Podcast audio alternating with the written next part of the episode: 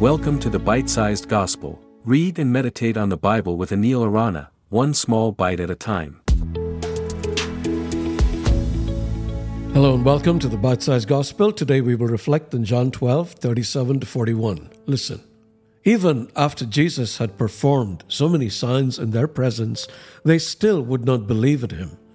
This was to fulfill the word of Isaiah the prophet. Lord, who has believed our message, and to whom has the arm of the Lord been revealed? For this reason they could not believe, because as Isaiah says elsewhere, he has blinded their eyes and hardened their hearts, so that they can neither see with their eyes, nor understand with their hearts, nor turn, and I would heal them. Isaiah said this because he saw Jesus' glory and spoke about him.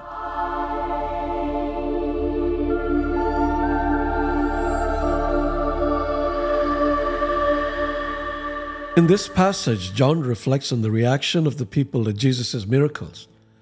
Despite witnessing numerous signs and wonders, many still did not believe in him. The question is why? This is not just about the Jews of Jesus' time who did not believe, it's about people today as well. Even with evidence in front of us, why do we find it hard to believe? It's because we find it difficult to believe in things we cannot fully understand or control. It's a human tendency to doubt what doesn't fit into our logic or experience. There was once a story I heard about an atheist who said that he would only believe if God wrote that he was real in the sky. No sooner had he uttered these words than a skywriter wrote the words of John 3:16 in the sky. A skywriter, for those unfamiliar, is a pilot who flies a small aircraft and creates messages or drawings visible from the ground. Do you think the words in the sky made the man believe? He didn't, dismissing it as a coincidence. John quotes Isaiah to show that the people's disbelief in Jesus was not unexpected. Prophecy isn't just about predicting the future, it's about understanding God's plan. Isaiah's words remind us that God's ways are not our ways. He foresaw the struggles people would have in recognizing Jesus as the Messiah. So, what does it take to believe? A key point in this passage is the condition of the heart. Isaiah speaks of people who couldn't believe because their hearts were hardened. This isn't just about the intellect, it's about a heart open to God. A hardened heart is closed off to the possibilities of God's work. Our challenge is to keep our hearts soft and receptive to God's truth, even when it's difficult to understand. The irony in this passage is that many saw the miracles of Jesus yet did not believe.